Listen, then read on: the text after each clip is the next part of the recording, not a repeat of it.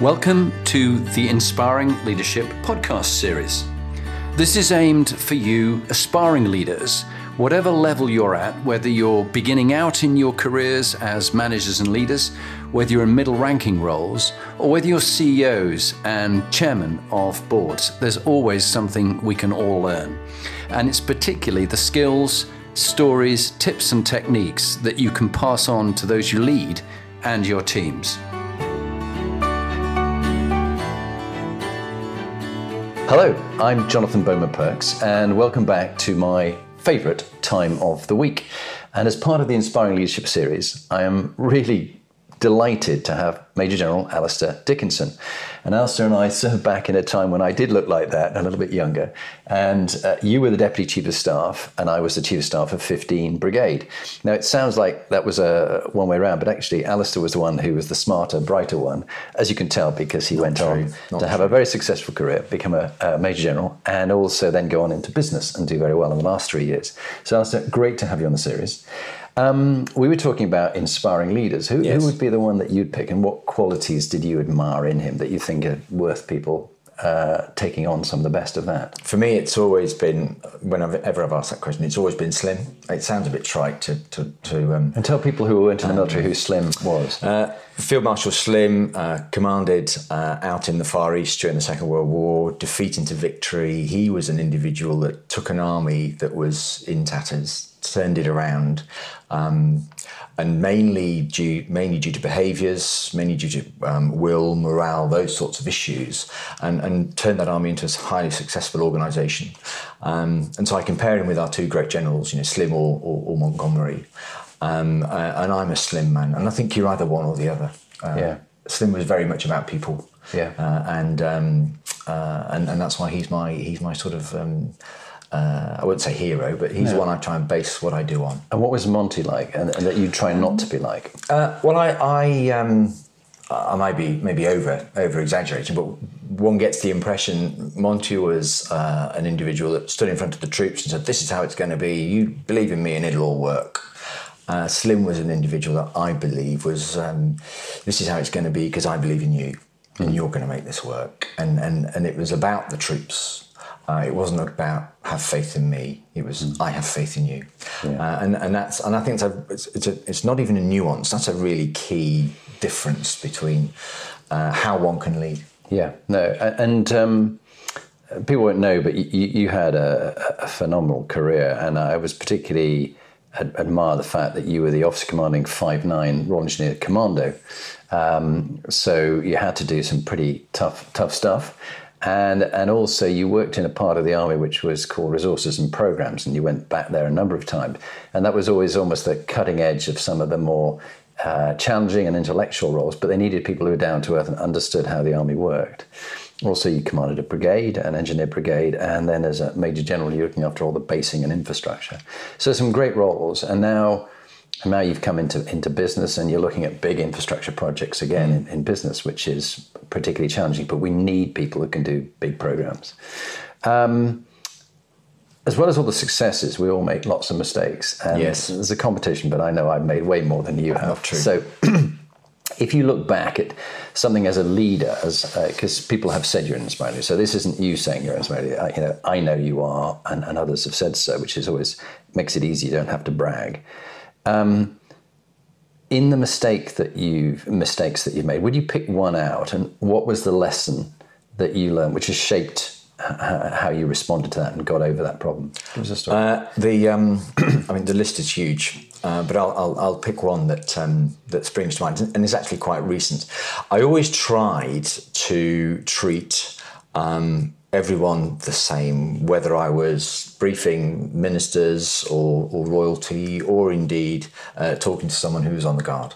Uh, and it's it's a skill to do that, and you had it as well. Just in case anyone else doesn't know, you absolutely had that, mm-hmm. uh, and um, uh, it's it, it is a skill, and you need to work at it. There are some there are some le- lessons like uh, you've got to keep in the back of your mind, uh, which are never underestimate uh, an off the cuff quip that yeah. you, in, in your sort of um, bubble, as you're wandering around, uh, you make a, a, a, wee joke to someone who you don't meet very often. In fact, if it's a, at regimental brigade level, it's probably the, the only time you'll meet them.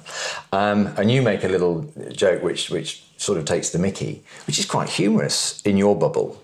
But that's the only time that that individual's met someone who he perceives or she perceives to be a, a, a serious individual in, in their lives. Um, and it can have profound effects. Uh, and I've tried to do that throughout. And um, I got that wrong only a matter of months ago. Uh, and uh, a good friend of mine actually said, Alistair, do you know that particular individual that you said such and such to was in tears? I'm gutted, utterly, yeah. utterly mortified. Um, and of course, the first thing I did was next morning rush straight back in, um, ask could I have a word off to one side, and and plead forgiveness and and I'm really sorry, etc. And I now have a far better relationship with that individual as a result of that happening, but it shouldn't happen in the first place. Yeah. So that um, you know, it's a constant thought you've got to have in the back of your mind as you're wandering around, because as leaders, you have to be visible. Um, just be cognizant of the impact that words, which to you are um, routine, mm. to others have significant meaning. Yeah, I think it reminds me of uh, Annette Barnes, who was the CEO of Lloyd's Private Bank. She uh, was on the series recently, and she talked about the time at which she went to one of the execs with some papers when she was quite junior, and uh, was a bit in fear and trepidation. Went in and, mm. and uh, said, "Look, you know, I have to put these papers over. There's no one on the front desk. Who should I give them to?" She went, "Put it over there," and I was like. And she felt so small, yeah. and she said, "I will never do that." She then became one of the execs, and she's made yeah. a point of never doing it. And in, indeed, in the feedback from her video, lots of people said, you know, you really were inspiring. You cared about people. Yeah. And you definitely did. I, I saw that. I think we were together about two years, weren't we? Yeah, uh, right. In New York. Mm. And, and, and you always had such a sense of fun. But also, I always admired you because you, you kept me on my edge as far as keeping fit. And you, you always, fitness has always been a big part. And, and you and Alice have two lovely sons. And one of your sons, I think, is a triathlon. Uh, yeah, he's not he's bad. champion, isn't he's he? not bad. He's yeah. um, at the moment he's ranked 48th in the world. Wow! So he's not bad. And how old is he now? 22. Wow. I hope he's 22. He might be 23. So we'll be in trouble with Alice. That, that's great. And what are you doing to keep fit? So uh, I have um, knee issues from the joys of all of the various things that one does in our careers. Uh, so I'm, I essentially have to have new knees. So I won't have new knees until wow. uh, as late as possible. Try and let technology get better, etc. Yeah. So I cycle and I swim. Yes. Um, and uh, clearly, I can't keep up with my boys. Yeah. But um, whenever I'm travelling around, I, I, I, ask, can I be put in somewhere that's at least got a swimming pool or a proper bike yeah. that I can I can do some spinning on. That's fantastic. So that's how I do it. Yeah, yeah. Well, you're looking in, in great shape. And what would be um, what would be the last, perhaps a couple of tips that you'd give to to listeners who are who are listening to the series? Things that you've you've found pragmatic advice you've had that you could pass on because these are people at all levels from you know people who are yeah. uh, just left university um, aspiring to get on to senior roles some are in the military some most are, most are in, in business what, mm. what advice would you pass on so I think um, the way that I'd look at it is, is leadership th- throughout the 36 years that I was um, hopefully trying to practice uh, in the army career and then since. Um, for me, it's got different as one moves through, but there is one consistent theme, which is um, you have to do your job well. Um, so, for example, if you're a young troop commander and your it's your job to navigate across Dartmoor, doesn't matter how good a bloke you are, whether you buy thirty beers in the in the um, or, or, health fitness drinks nowadays in in wherever it is you go afterwards. If you make them walk an extra ten miles because you can't do your job or you can't navigate, then you're not going to do well as a leader. Yeah, so understand your, your, current job.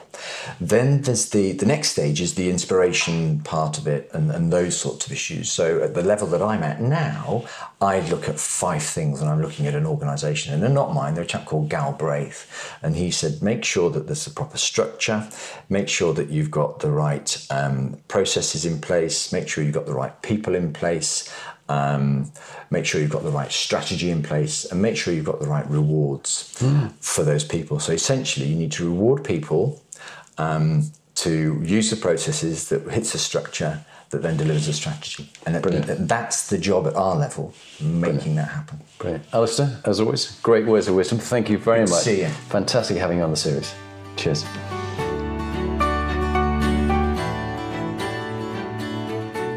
Hello, I'm Jonathan Bowman Perks, and welcome back to this um, fascinating discussion I'm having with Major General Alastair Dickinson. And uh, Alastair, I'm really interested in sort of early life and what shaped you. Um, who shaped you, the kind of influence of your parents, the values you have now. Tell us a bit about that.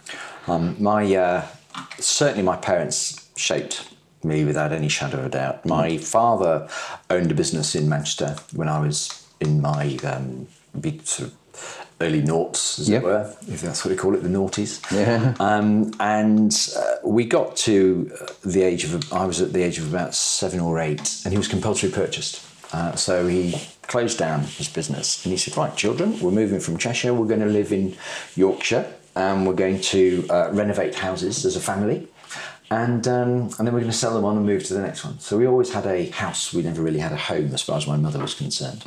Um, and we all had roles. So I was the chippy, so I could knock up a, a three by two stud wall um, at Wow. the age of about sort of eight or nine. Um, my brother was a plumber. My dad was a sparky. My sister, I think she'd say she made the tea. That was a bit unfair. She did a lot of painting. Uh, so that's what the family did. I never um, and uh, no, I, don't, I didn't share that with you. Um, and uh, so having moved, one of the things that we did just before we moved, so just before we moved, my father said, Alistair, I think you should go to King's School, Macclesfield. Um, and to get into King's School, Macclesfield required some entrance exams to be passed. And I spent uh, an autumn term finishing school uh, at Broken Cross and then going straight to a lovely lady, I can see her now, called Mrs. Horton. Uh, and Mrs. Horton used to teach me for an hour and a half after school to, to, to a point where I could pass this entrance exam to King's School. I got in at King's School, my dad was compulsory purchased, and a term later we moved. So I did all that work, got to got to that level, and we moved. And when I went to school up in Yorkshire, Where were you in Yorkshire? uh, Halifax, no. Do you know I was I was living in Halifax most of my life. you will see we should have named Yeah, you probably yeah. rugby against Crossley each and other. Porter Grammar School. Okay. And, and Yeah. Manor Heath. So I was Rishworth. Yeah, Rishworth, oh, Rishworth was very good, very good school. Oh, they were all super smart. We were, out. we were a bit thick and we just played rugby. Brian Moore was with us at school. He was. So Yeah. he was my brother's year. So my brother hooked against Brian Moore. at Ah, God. Um, and I used to play for Crossley and Porter's Old Boys, which has upset a lot of old We, we knew other. I never knew. Yeah. So we um, so we sort of um, Halifax, yeah. moved up to Halifax. Where, where in Halifax were you living? Uh, a place called Barkisland. Yes, I know a Barkisland. And in fact, Crumlin, which is Yeah. even smaller, there's a big chapel at the top of Crumlin Yeah. looking over, the, and Yeah. that was one of the places we converted. Yeah, yeah. My friend Roger Greenwood lives at uh, lived at Barkisland. Okay. Yeah, yeah. Barkisland Uh, Hall. That's right. place. Yeah, yeah. exactly that. Yeah. Um, so uh, when I got to this next school, I was, uh, you know, I was a bit, um, I was, I was a bit ahead of the age group that they put me in. So they moved me up, and I ended up being, uh, anyway, it worked out that I did eleven plus at nine, O levels at 14, A levels at 16. Sort of that's how it worked. Um, and at 14, I went to uh, my father at 14 sadly became bankrupt. And uh, and the thing I learnt about my dad was my dad would have given you the shirt off his back, and he literally did. Well, you were the same. You're the same. Well, so and, and I'd like to think that. No, you are. You are. Uh, so that that uh, Wow. that ethos of everything goes to my kids was was absolutely I, I got from my father Yeah. um, uh, and my mother because it was a team effort as it were. Uh, so I dad said to me, "You're going to have to go and get some scholarships if you want to stay at the school. You need some scholarships." So I got a scholarship from the school, um, for a certain amount, and one of the scholarships I got was the army scholarship. And the small print Did was you? You were had to join. Yeah. The small print was you had to join, um, and so I joined the army. My mother was utterly gutted. Because you would be then secure. I mean, I remember who else I was talking to. Somebody else did a scholarship. Pope, um, Nick Pope. Nick Pope, and, and he said, you know, at that age, like at about 17 or 16, you had a secure career mapped out It was if you bizarre. wanted. Yeah, so at 15 years old, I had a job to 55. Yeah. in theory. Um, and people people have said, I've, I've heard other quite senior generals say, how on earth can you spot at 15 years old uh, how people are going to behave? And so someone said, okay, how many people around the army board are scholars? And there were four of us. Really? Yeah, just Wow. Which tells a story, really, doesn't it? Doesn't it? It's rather like um, junior soldiers. In the days of junior soldiers, Yeah.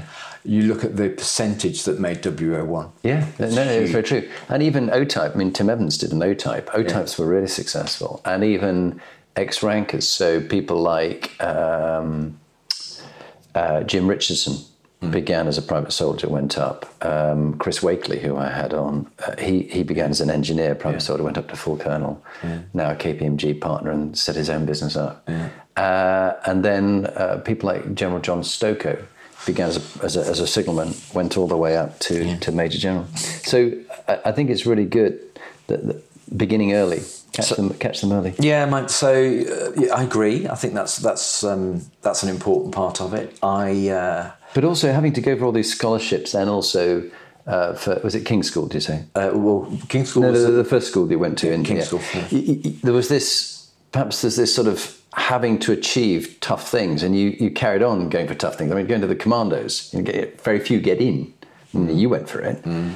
You know, perhaps you've always pushed yourself. Loved it. I my my um, my early years because of course there wasn't much going on in the early years of our career, was there? In the, the 80s, there was only Yeah. the Falklands, and then the rest of it was was pretty much waiting for the inner German inner German border to kick off. Um, and so the army spent a lot of um, a lot of put a lot of emphasis on sport. Yeah. So I used to I played a lot of water polo. Uh, you I was a regimental water polo player, then became a corps, then army, and and and I was lucky enough to play for the combined services for Really? a, few, a number of years, and I still now meet um, those that team. So the three six engineer regiment team that I played in in 83, 84 gather once twice a year, and we still and I'm on the WhatsApp and I get loads of hassle because Yeah. I'm the, I was the- I was the Rodney, Yeah. the officer, etc. etc. And I was ginger. Yeah. And all of those things which Well, you know nowadays you think, oh no, you can't say that. But- all it was. But one of the things, I, uh, many things I admired about you, but one of the things was you were clearly, when we worked together, you were very competitive, but not in, in a way that you put me down. You always actually solved the problem and filled a gap when I hadn't thought of something. I was probably, I look back now, a bit ashamed that I was sort of too ambitious, a bit too striving to please others, and and in a way that backfired on me, I think. But but you were ambitious, but yet you cared about the soldiers, and you were sort of a team player. And I think maybe your sports and the water polo taught you to be a team player rather than a you know a, a selfish individual. Possibly. I think um, I'm, not sure I could put a, a specific reason behind it, but uh, but I, my wife Alice, who is, knows me better than I know myself, frankly, she always will say, "You put yourself down," and for those of you that know you, it's fine. For the people that don't know you, they'll just accept what you say.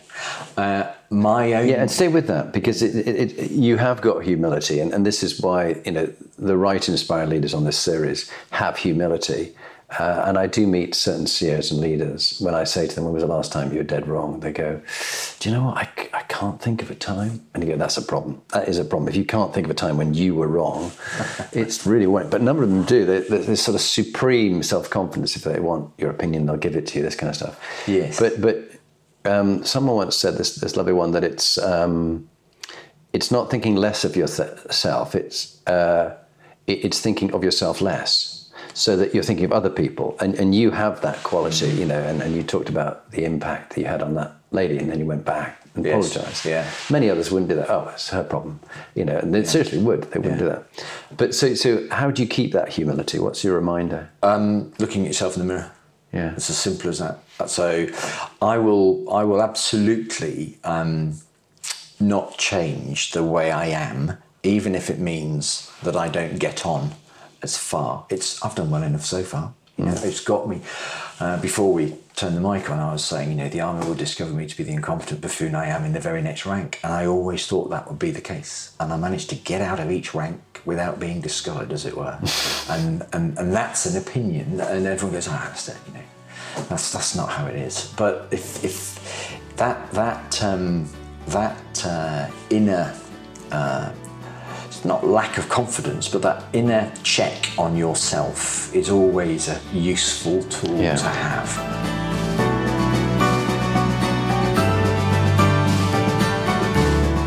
So, now you've heard from one of the inspiring leaders that I've interviewed, what are you going to do next? If you want to get some more free material, go to my website, jonathanperks.com, or follow me on LinkedIn, Jonathan Bowman Perks. And there you can get access to my books, uh, Inspiring Leadership and Top Tips for Inspiring Leaders. But if you want to actually do something about being a leader and constantly improving your game, raising your performance, get in touch with me about coaching you or one of your team that you want to raise the game for them. It's got to be people who want to be good to great, not people who you're trying to fire. And if you're looking for a motivational speaker, get in touch. Or if you want me to work with your team coach, I would be delighted to help you.